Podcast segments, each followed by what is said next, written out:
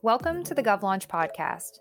GovLaunch is the wiki for local government innovation, and on this podcast, we're sharing the stories of local government innovators and their efforts to build smarter governments. I'm Lindsay Pica Alfano, co founder of GovLaunch and your host. Today, I'm chatting with the Chief Data Officer for the City of Paterson in New Jersey. Paterson, like many cities across the globe, is looking to improve equity and outcomes for those historically marginalized. They've partnered with Bloomberg Cities on a variety of projects, ranging from license restoration to a guaranteed income pilot. So let's get into these and how your local government may be able to explore similar initiatives. Harsha, so glad to have you on the podcast today. Let's start by having you introduce yourself and a bit about your role. Hi, Lindsay. My name is Harsha Mallajasula. I'm the Chief Data Officer for the City of Paterson, and I've been tasked to develop performance analytics programs for the eight departments here. I sit in the Office of Innovation, and my co collaborator is the Chief Innovation Officer.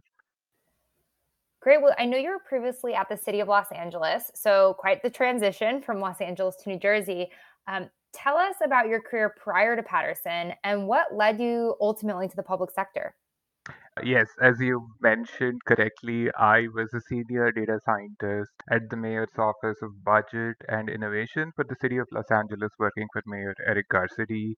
I had been there in that role for about a year. Prior to that, I've worked as a product data scientist or a product engineer at at a few edtech startups, a mix of nonprofits and engineering companies.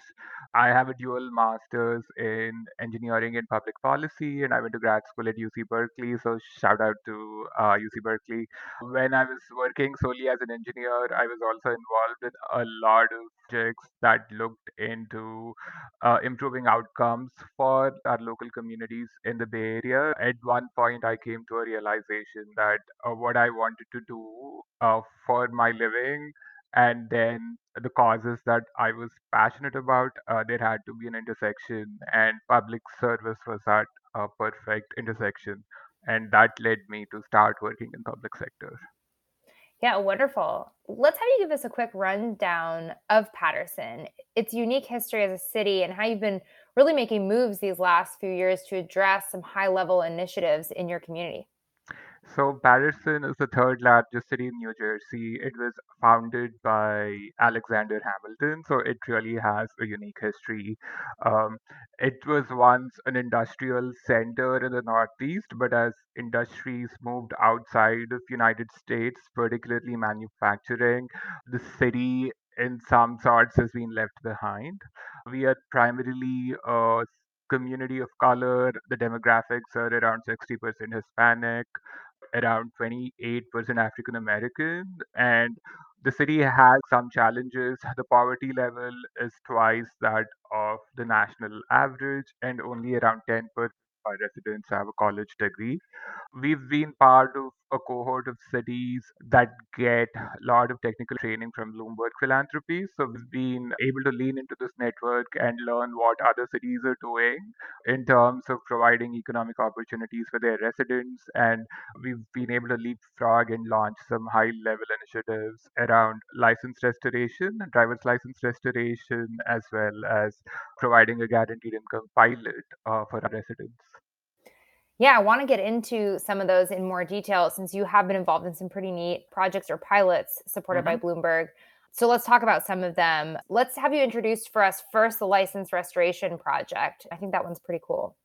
Yeah, thank you. So the license restoration program is a collaboration with the mayor's office our Office of Law and the Public Defender's Office.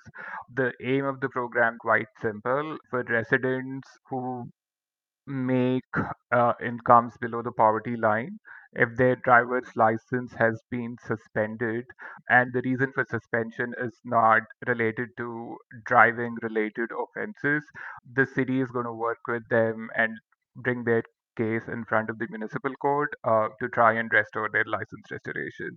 One additional cool thing about this project is that even when the municipal court decides to set aside fees and fines, individual still has to go back to the DMV and pay a license restoration fee of $120. So uh, we were able to raise some funding from our local philanthropy, the TAB Foundation, so that we are also able to restore our participants in the pilot uh, this $120 fee that is collected by the DMV. And so, what inspired this initiative? You talk about the economic hardship that Paterson faces generally. Talk about more the overarching issue that you're trying to solve for, and how this um, how this project has a trickle down effect in terms of you know, your economic well being as a city. Yeah, so like you've touched upon a lot of points, but the overarching problem is to uh, provide economic opportunity for for our residents. And there is research that shows that if you do not have a valid driver's license, the number of economic opportunities that are open to you are limited. Like around 60% of jobs in the United States will state that they would require a valid driver's license in 2019, uh, Brown University did a study looking into driver's license suspensions, particularly for the state of New Jersey. And the study found out that in that one year, 91% of licenses that were suspended were due to non driving related offenses. The study also uh, pointed out that people who live in low income communities might have their licenses suspended twice, and Black and Hispanic communities uh, see their licenses suspended about five times compared to communities that have a higher proportion of uh, Caucasians. So all of these exacerbate uh, the conditions in Paterson because it is a low income community as well as primarily a community of color. Um, so these were some of the reasons why we thought this would be a really good program to provide economic opportunity relief uh, for our residents we participated in a 12 week sprint that was led by Bloomberg Philanthropies. Uh, Raleigh Durham, uh, they were one of the first cities to launch a driver's license restoration program. So we've learned from them about how to set up partnerships with the public defender's office. How do we structure the program that addresses the inequities that like we've talked about? Mm-hmm. Any other details you would provide for local governments curious to launch a program like this? I know Bloomberg really helped shepherd you all mm-hmm. through this, and you have some other cities to look toward. What were some lessons learned from other cities or from your own implementation of this? Really, advice that other governments could use if they wanted to launch a program like this of their own? The specifics of the program would vary from one state to another, uh, and only certain kinds of uh, suspensions uh, are eligible within each of the states. Uh, so our priority was uh, restoring licenses uh, where folks' licenses were suspended because they were not able to pay fees and fines. For example, you get a parking ticket and then you're not able to like pay the fine associated with the parking ticket and then you start accruing additional fees because uh, you did not pay your parking ticket in the first place. So uh, we were primarily concentrating on um, inability to pay fees and fines. I think that would be a good starting point for any city wanting to do this kind of work. Uh, tying it to uh, some kind of an income limit for participants is also critical so that uh, the program helps those who need this the most. And then uh, getting buy-in from your public defender's office um, getting buy-in from uh, your municipal court as well as your chief legal counsel are like really critical. And getting the word out uh, to the program and measuring some outcomes. We designed it as a randomized control trial. So we have participants who are our treatment. We have a control group and uh, we are tracking metrics around their uh, employment status, uh, the current wages uh, that they are getting, and then we will, and as well as their a sense of belonging belonging in the community because I think uh, having access to a car would help address the issue of social isolation. So we've collected baseline data, and once licenses are restored, we will collect follow-up data because we want to see uh, how successful this program is uh, in addressing these root causes. Yeah, really interesting. I want to also talk quickly about your guaranteed income pilot. Mm-hmm. We've also seen a few cities experimenting with guaranteed income programs. I want you to explain for us how this is set up in Paterson and what metrics you have in place to track its success. So, the guaranteed income program is similar to a universal basic income program, but uh, the universal basic income is universal in nature, that anyone regardless of their income level would be able to participate in a pilot but for the guaranteed income program it's tied to uh, an income level so that uh, those who need the program most are more eligible to participate in the program. This also came about by us participating in an eight week sprint uh, led by bloomberg philanthropies and the mayor's office in Stockton. Like Stockton became the first city in the United States to lead a, a mayor's office led guaranteed income program. Uh, for our program, we were able to raise around $600,000. We were able to then uh, set up a program where 110 participants uh, drawn through a lottery based system would get $400 a month for 12 months. Our applications went live in April of this year, and uh, the first payments went out in July. The we are partnering with the University of Pennsylvania to set up a randomized control trial. Even though we had only 110 spots available based on the funding we were able to raise, we had more than 5,000 applications come in.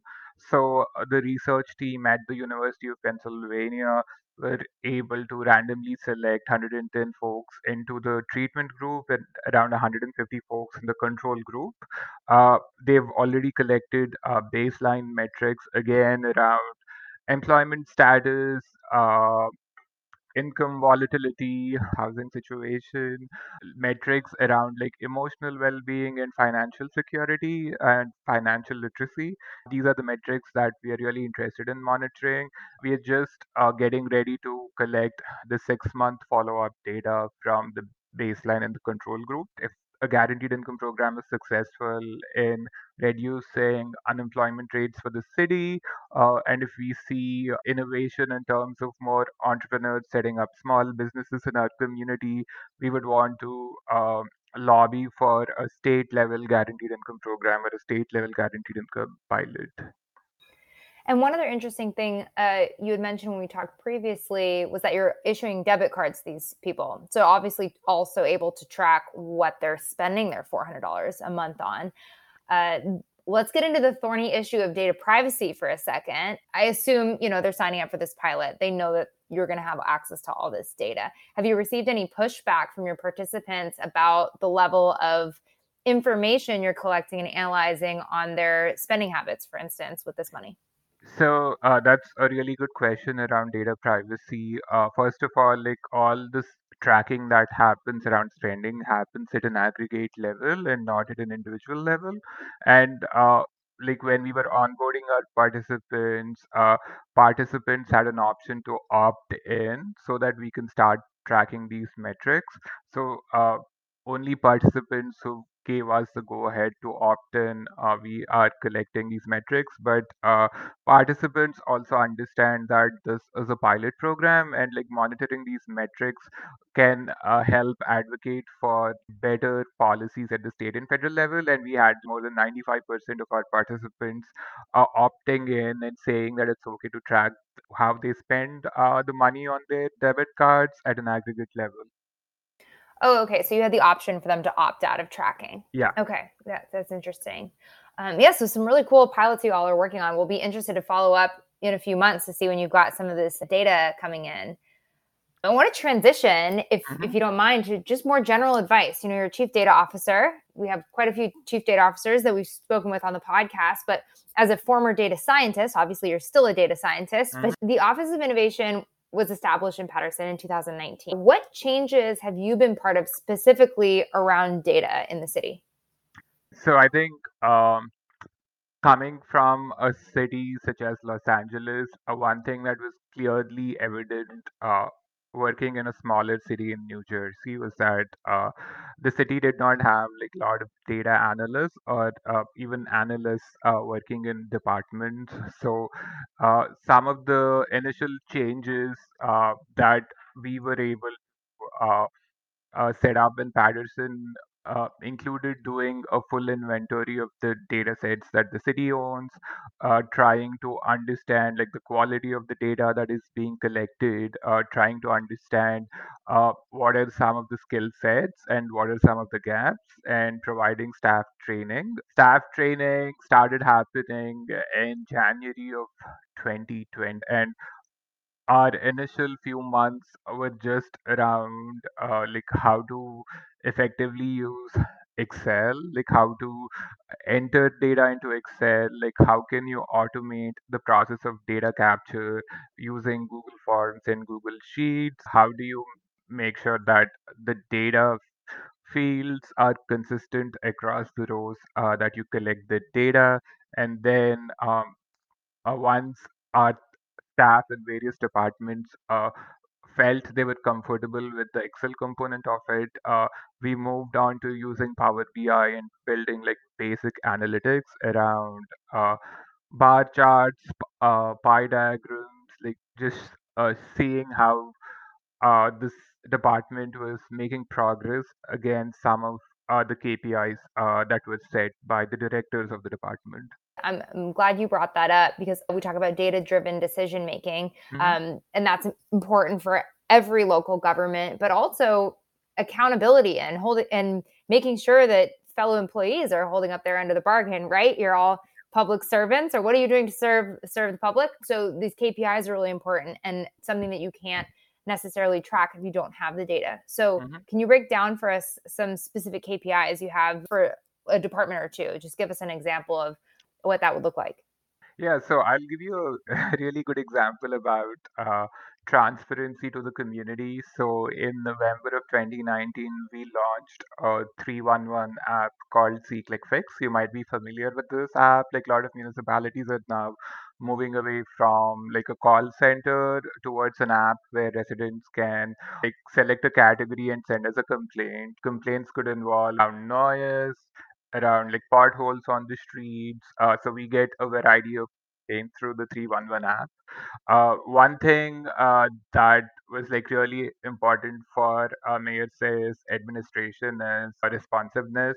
So we had the first step in this workflow was to acknowledge uh, that uh, the complaint was received and that uh, the person or the staff in a department who is in charge of looking at this complaint acknowledges the complaint, resolves it, and then closes it within uh, a SLA period, uh, which is a standard labor agreement period. So, uh, because we were using this 311 app, all of the data was available electronically, and I created a public facing dashboard that tracks the number of complaints that we get. Uh, it breaks it down by the categories of complaints that we get. It tells you how good the city is doing in responding to these complaints at an aggregate level. We also then break it down at a department level. Our KPI is to acknowledge the complaint within one business day. Initially, when the app went live, we were not meeting this target. So uh, now, every week, all of the department staff handling the app will meet uh, with the mayor's chief of staff and I, and we will go through this dashboard and we'll understand when someone's not able to meet the KPIs, like what's going on. For example, sometimes they might just forget to acknowledge a complaint within the workflow, even though they resolve it and close it. And we have to reiterate that acknowledging, which is the first part of the workflow, is really important because then uh, the resident who's turned in the complaint has an idea that someone's looked into their complaint. Yeah, interesting. The app would let you resolve it without following prior steps in the workflow. So yeah. maybe that's a technology enhancement. You should bounce back to SeeClickFix over there. I know, yeah. So working for a large city like LA and now a smaller city, you have a really unique perspective. Would you say there are different challenges to using data just based off government size? So, I mean, I touched upon this just a, a little bit, but I think in LA, uh, uh, the systems that are put in place are are more advanced than uh, the systems that the city of Paterson has. Uh, coming from private sector, when I first started working in LA, uh, I was a little bit shocked that the systems there were still not up to industry standard. But LA has an analyst class. Coming to a smaller city such as Paterson, I think training is really essential uh, to be able to use spreadsheets and then understand the importance of analyzing the data because the city council will ask various departments on certain metrics. So it's really important that a staff has the skill set so that they can have a story to tell to the public, have a story to tell to the city council. One thing a smaller size city has an advantage over a bigger city is that things move pretty quickly or efficiently in a smaller size city compared to a city such as LA where bureaucracy can slow things down. Yeah, that's a great point. Much more nimble when you've got a smaller yeah. team to work with. Yes. Uh, even if even if you don't have a crew of data scientists, you can still make some quick progress. So that's great advice. Yeah, and in a smaller city, like your work also gets a lot of visibility. Uh, here, like we have people who are at an analyst level and then they get the opportunity to sit with the mayor of Paterson and like present their ideas and present uh, the projects that they're working on.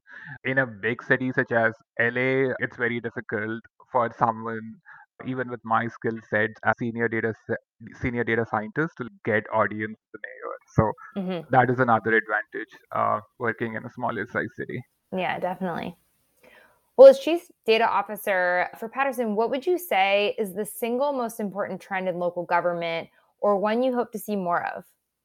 So, I think, especially during the pandemic, we as a city have been pretty nimble in responding to needs of the community, especially the needs of our nonprofit community and older adults. Uh, we see a digital divide. So, uh, we were able to quickly set up uh, services the city uh, would never have thought. Setting up such services using SaaS or software as a service. Um, I, as part of the innovation team, set up a growth delivery service, uh, coordinating with volunteers, uh, like a couple of grocery stores and older adults in our community who were living by themselves. Uh, I think prior to the pandemic, uh, the city would never be in a grocery delivery business. So, uh, this is just one example of how local governments have been really nimble using open source tools, uh, software as service tools, tools that are inexpensive and would not add to their budgets or uh, wouldn't have to go through a pretty strenuous uh, procurement process. So that is one thing that I've seen cities take up as a challenge and be pretty nimble during the pandemic. And I think uh, once employees start using these open source tools and software as solution tools, they will be more open to uh, using these tools in the future as well. It's been really impressive to see what local governments, large and small, have been able mm-hmm. to do in, in a very short period of time it's forced everyone to get on the same page when it comes to digital. Tools mm-hmm. and the need for digital transformation. Even the most resistant communities have chosen to embrace tech uh, just out of necessity. And I think that's really going to benefit all of these communities long term. Of course, definitely. And I think most local governments still do not see themselves as digital first, but I think the pandemic has forced cities and mayoral offices to start thinking that their organizations should be digital first or should have at least an equally robust digital footing. Uh, mm-hmm. And uh, and that's going to improve outcomes for everyone in the long run. Mm-hmm. Well, looking back on your time in local government, I'd be curious to know what's something that you now know that you wish you knew from the start of your career in local government? Something that perhaps you'd improve upon if you could do it all over again? For me, I think like something that I wish I had known before I went into local government is just uh, like that local governments are big bureaucracies and you need to start understanding like power structures within local government uh, because buy-in is very critical uh, especially when you're working in the public sector. And buy-in from those who are at a director level uh, is, re- is really required if you want to think about culture change. So that is something that I've learned over time, and I wish I spent more time understanding what motivates those at the top level because it is still a very top-down culture in public sector we talk about stakeholder mm-hmm. buy-in a lot. In fact, we've got a an article six tips on how to get stakeholder buy-in.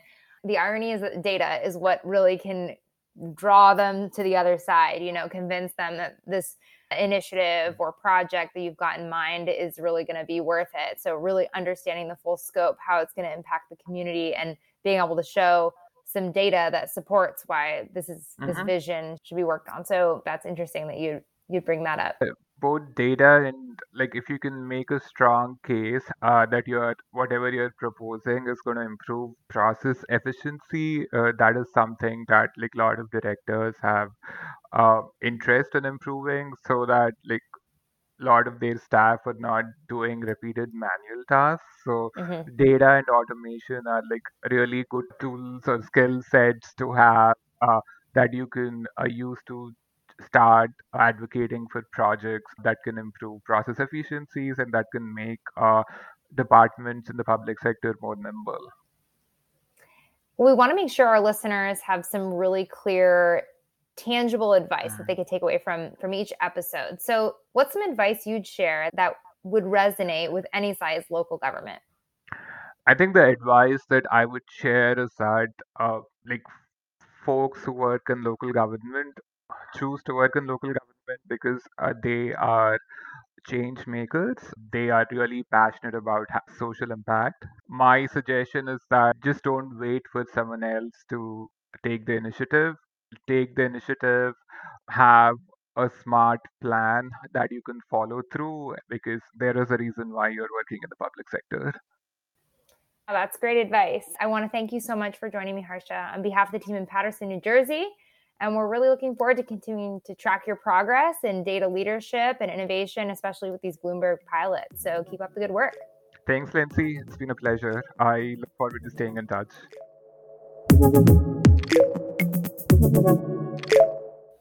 I'm Lindsay Pica Alfano, and this podcast was produced by GovLaunch, the wiki for local government innovation. You can subscribe to hear more stories like this wherever you get your podcasts. If you're a local government innovator, we hope you'll help us on our mission to build the largest free resource for local governments globally. You can join to search and contribute to the wiki at govlaunch.com. Thanks for tuning in. We hope to see you next time on the GovLaunch podcast.